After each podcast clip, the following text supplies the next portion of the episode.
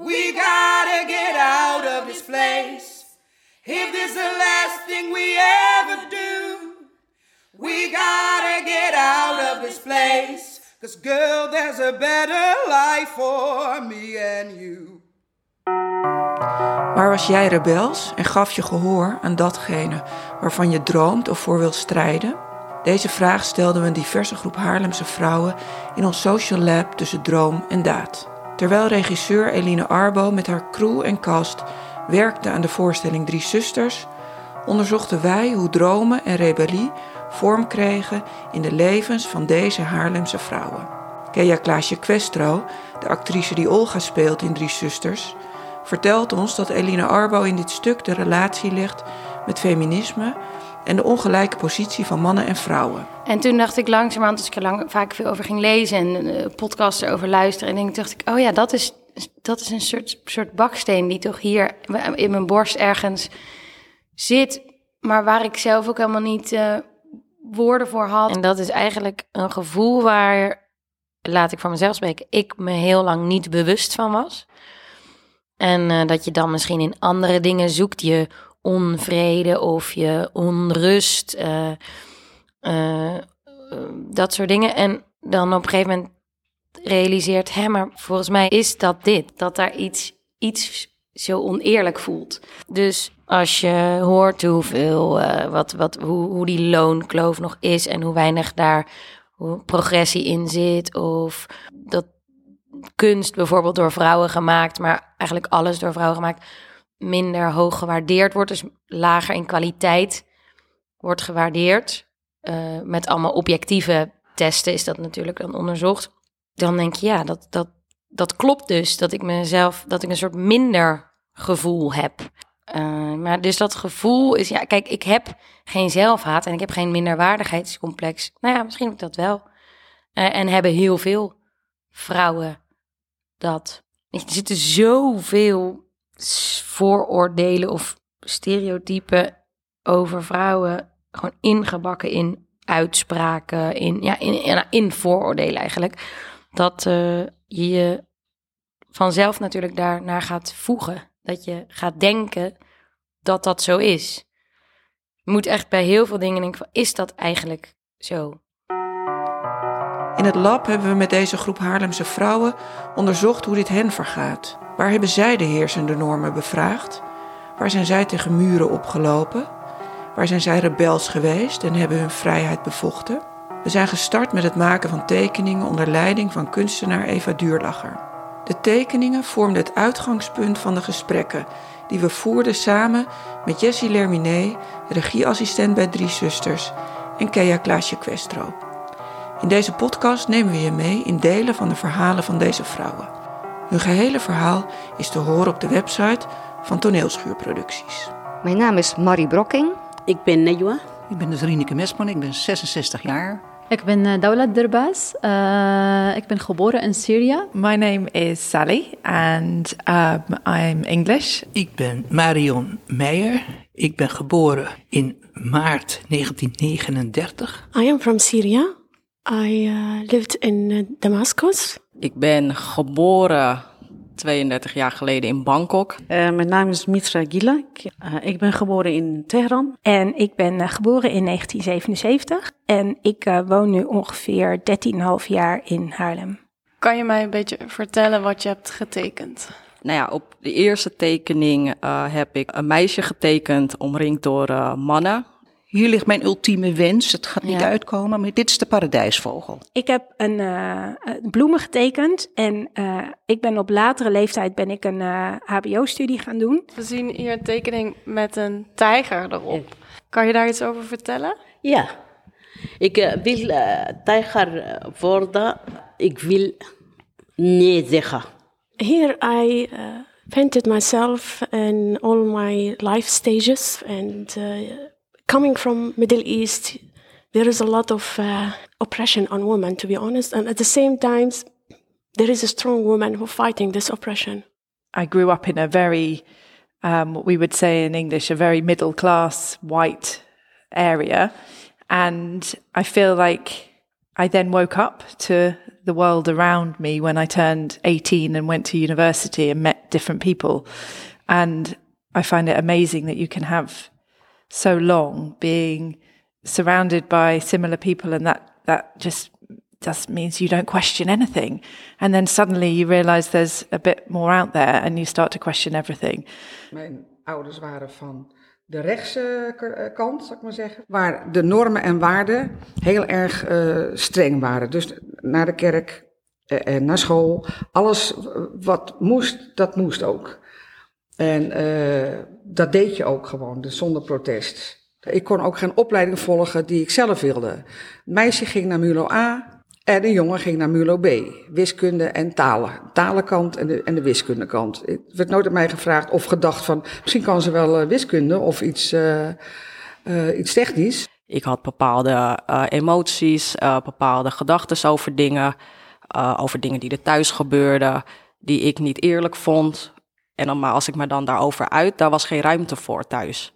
Dus ik wilde heel graag wat zeggen, maar er werd niet geluisterd. In, in mijn ogen was mijn broertje heel vrij en die mocht alles. Maar uh, ik, ik mocht niet uh, met, met, met jongens uh, spelen en ik moest een bepaalde tijd thuis zijn. En ik mocht, het was heel, voor mij leken de regels strenger dan voor mijn broertje. De vrouwen in Syrië voelen niet lekker. Ik weet het niet als dat kan zeggen, maar ja, ze zijn niet vrij. Maar niet alleen vrouwen, kan ik ook dat zeggen over mensen, over mannen ook. Alles nu is moeilijk in Syrië. Maar voor vrouwen is meer moeilijker dan mannen. Dan mensen altijd gaan mij oordelen. Oh, waarom Daulat ben jij zonder hijab, bijvoorbeeld? Waarom geloof jij niet? Waarom doe jij dat? Waarom uh, tot ben jij niet getrouwd? Er werd niet veel gesproken met elkaar. Je ging vanzelf mee naar de kerk. Uh, je ging naar catechisaties. Heel veel dingen gingen vanzelf. Totdat je dacht, dit, dit is het gewoon helemaal niet voor mij. En dat begon met uit de kerk, uh, of tenminste uit de kerk, geen beleidenis doen met mijn achttiende. Dat is heel eng. Ja. Om dat in zo'n gemeenschap te zeggen, ja. Je, je, gaat, je druist tegen alle verwachtingen in natuurlijk. En een, een mens, een kind wil graag aan verwachtingen van zijn ouders voldoen. Dus ja, het is een stap die je zet. En toch deed je dat? Ja, ik kon niet anders. Ooit op de lagere school moesten we ingeënt worden. En iedereen ging zoveel mogelijk naar achteren, want niemand wou dat. En ik weet, ik stond ook helemaal achteraan op een zeker moment, was me ook gelukt. Toen dacht ik, oh wat ben ik stom. Want deze kinderen zijn allemaal bang en dan ben ik vijf keer bang. Ik ren naar voren, dat heb ik echt gedaan. Daar ben ik het meteen vanaf. Ja. En dat heb ik onthouden. Als er iets heel engs is, moet je het Kan meteen je gaan beter doen. zo snel mogelijk Ja. doen, dan ben je van Ben je die angst vanaf. af. Ja. Ik was acht toen ik naar, van huis was weggestuurd naar Zweden. Mm, Van mijn ouders moest ik weg naar mijn tante in Zweden.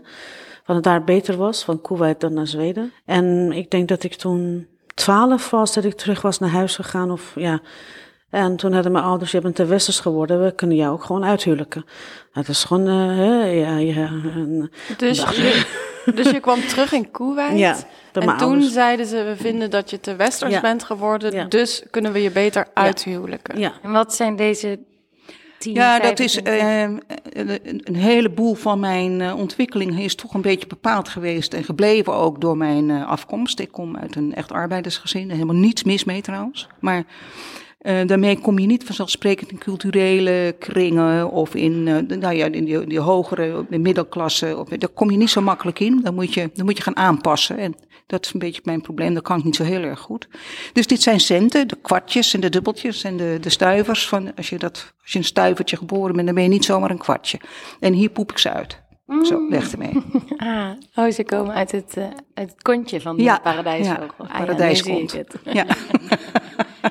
Vond je bij mij geland en hier ook als je kwam in uh, Nederland, altijd als jij mensen zegt, Najwa, doe dat of ik zeg ja. Ja, en wat was de eerste keer dat je nee zei?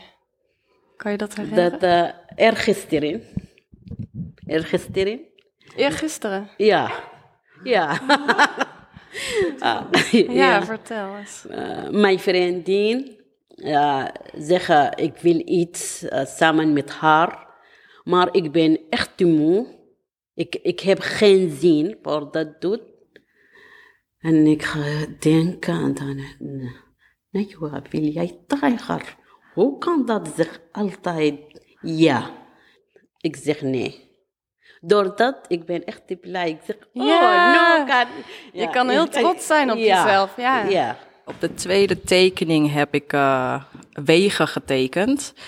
En dat eh, is geïnspireerd op een verhaal. ehm, eh, ik ben zelf een moeilijke tiener geweest. Ik ben uit huis geplaatst toen ik 15 was. En toen ben ik heel boos geweest op de wereld. Ik had een beetje het gevoel alsof er geen plek was op de wereld voor mij. Ik, ik snapte niet zo goed mijn rol. Ik, ik had voor mezelf geen toekomstperspectief. Ik, ik zag gewoon niet wat ik nou zou moeten doen.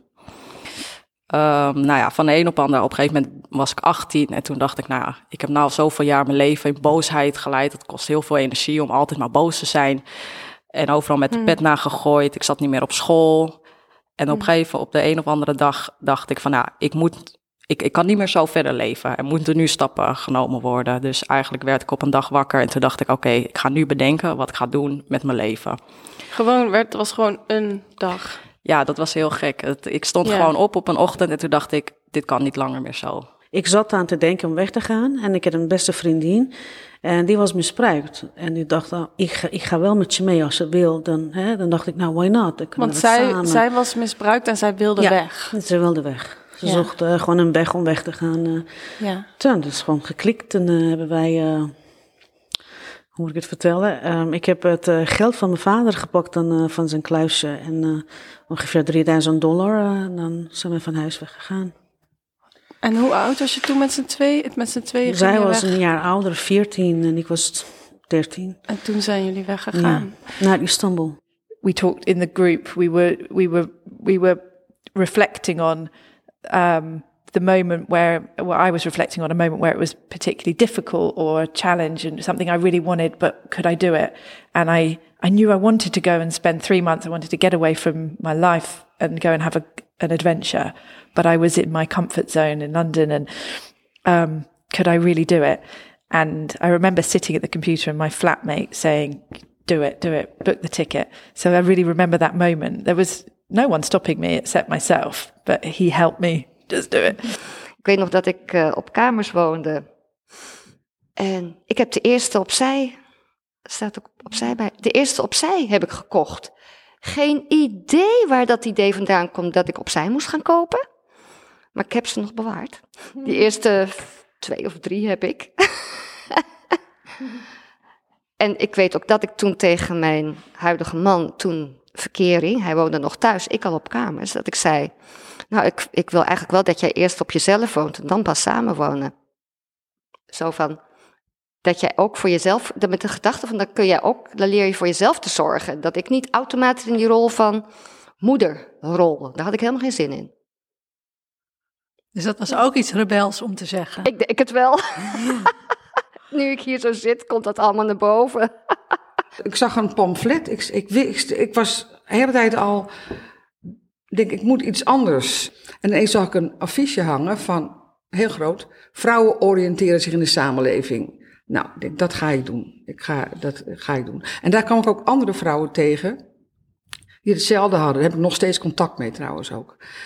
En eh, daar gingen we dus eh, dingen mee verzinnen. Wat gaan we doen? Wat willen we doen? En dan gingen we met de kinderen alleen, geen mannen mee, met de kinderen alleen op vakantie. Dat was heel wat voor ons. Op mijn eend en, en de, de tent boven op het dak, alleen met de auto weg, met vriendinnen, de kinderen en gaan naar Drenthe kamperen.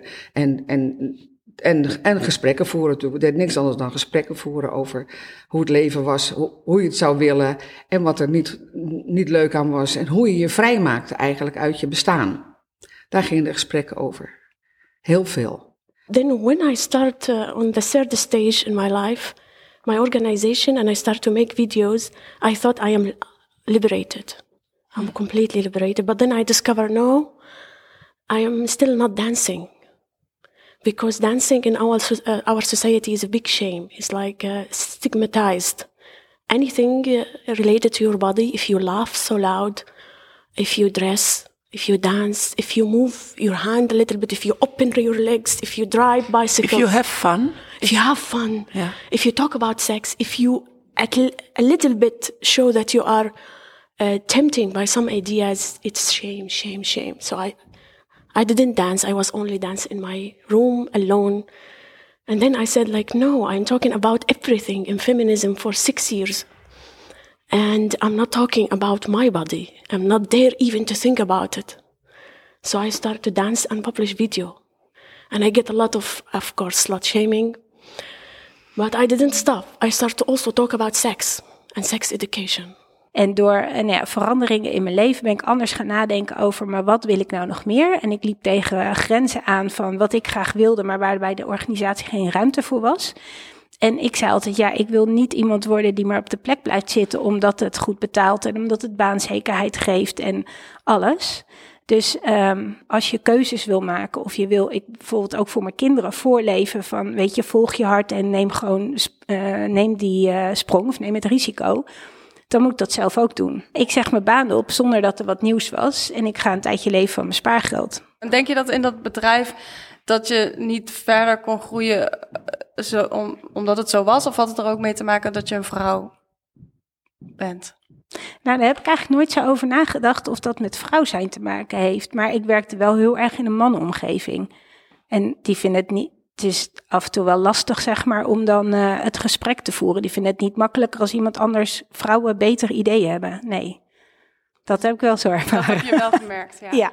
The, the other word's a waiting room, which I was 32 in London.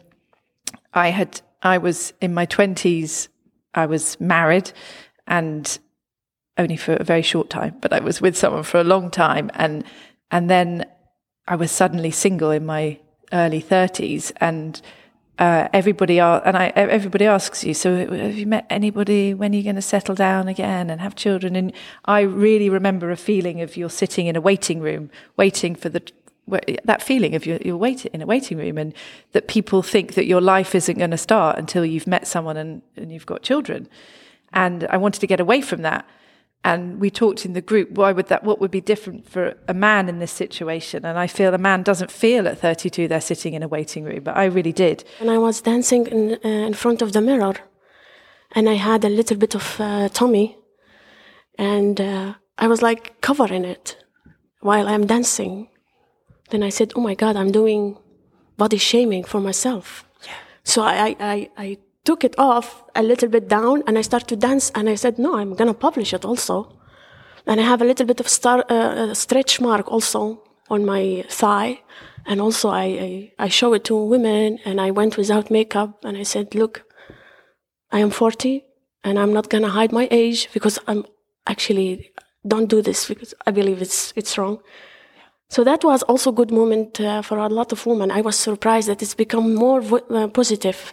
En uh, toen hebben wij met andere vrouwen, die, zaten we een keer in een café in Haarlem. En altijd als je in een café zat bij vriendinnen, dan, dan werd er altijd naar je gekeken. Moest je altijd van een of andere uh, knaap een pilsje aannemen. En dan krijg je een pilsje voor je neus. Als je nee zegt, dan, dan speel je niet meer mee of zo.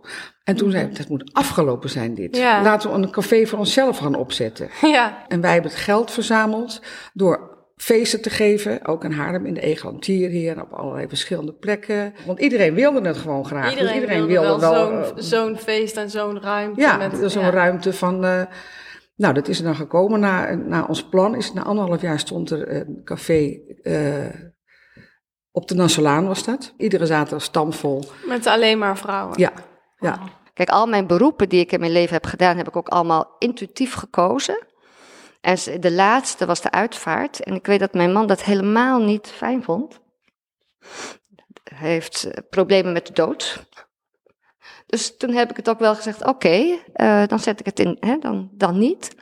Maar het dringt zich zo aan mij op dat ik dacht: nou, sorry voor jou, maar ik ga het echt doen.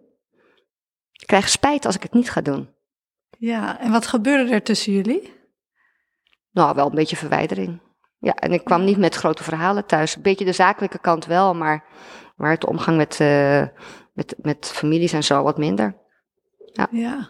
Ik zou zo zeg maar zeven dagen in de week kunnen werken, want ik vind mijn werk echt super leuk. En er komt ook altijd van alles voorbij waarbij ik denk, oh, dit kan ook. En oh, hier ligt nog een leuke kans. En aan de andere kant wil ik ook gewoon thuis kunnen zijn.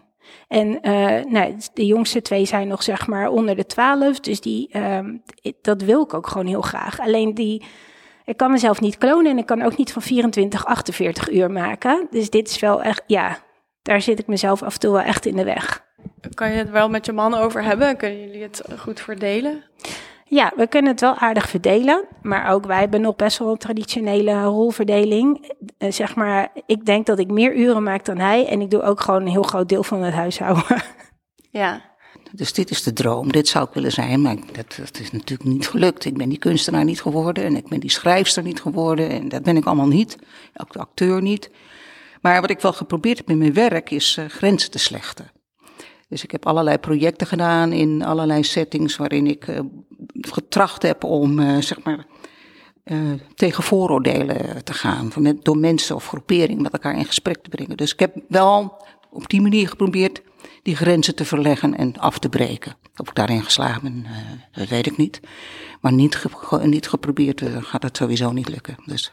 En bij mij begon het de belt uh, Blingling uh, twee jaar geleden. Um, is mijn vader uh, uit kanker overleden. En dan na zes maanden is mijn broer uit, kanker overleden. Dus ik heb twee kankeren in één jaar achter elkaar gehad. Dat, dat was voor mij dan wakker worden. En doe maar wat met je leven. Maar je hebt al jaren voor iedereen. Alles klaargezet. Alles. Een hotel. Alles was gewoon keurig, perfect. En nu denk ik, nou, voor mezelf en ik denk nou, gewoon van jezelf houden. En dat, dat is niet zo makkelijk, hè. Twintig jaar, nou, eigenlijk dertig jaar heeft het geduurd voor mij om te zeggen, ik wil dit niet meer. Ik, ik leef, ik leef één keer, niet twee keer. En dan gaat het dood. Ja. Waarom altijd? Ik doe wat wil mensen, maar niet zelf. Soms uh, vraag ik mezelf af, Daulat, wat wil jij? Ik weet het niet precies. Ja, ik, ik kan zeggen, ik wil echt de taal leren. Ik wil echt, ik, ja, ik ben echt sociale persoon. Ik, ik wil contact met mensen uh, houden, maar, maar soms voel ik dat iemand dwingt mij, ga dit doen, dan mis ik de, de, de plezier hier. Er zijn dingen in je leven dat je zegt, hier kan ik iets aan doen en daar kan ik niks aan doen. En dan moet je dat laten liggen. Anders word je hartstikke gefrustreerd als je dingen wilt doen waar je niets aan kan veranderen. Maar waar die scheidslijn ligt, ja. Dat is het moeilijkste. Dat is het moeilijkste. Ja. Maar die, voor de een, die, die, die, die grens ligt niet voor iedereen nee, hetzelfde. Nee, geloof ik ook niet. Nee, ik geloof ook dat niet iedereen evenveel um, ruimte krijgt.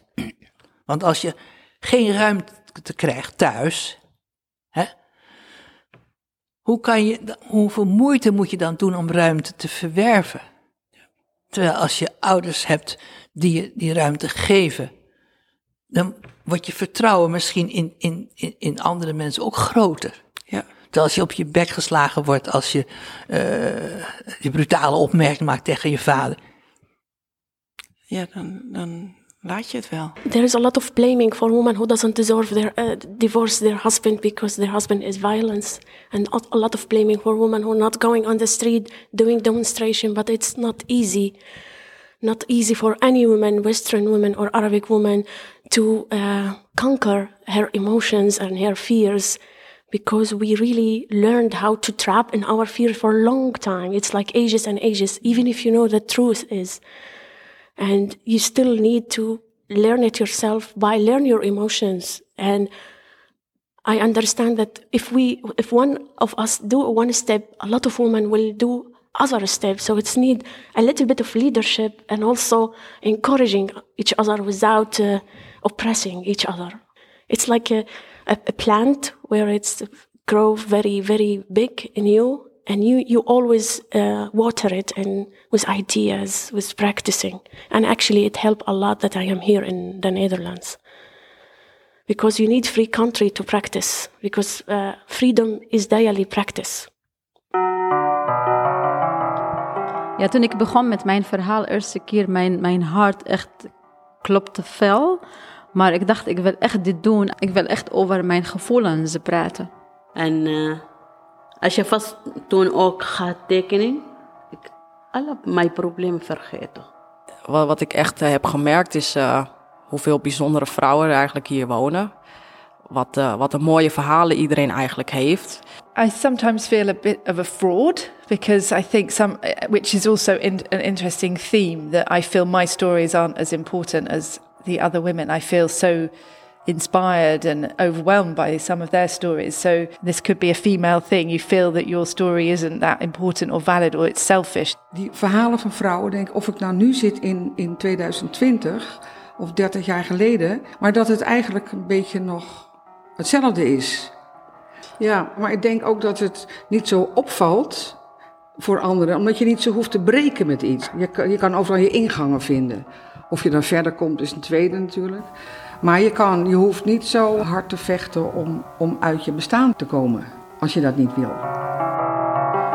Dit was de podcast die voort is gekomen uit ons social lab tussen droom en daad.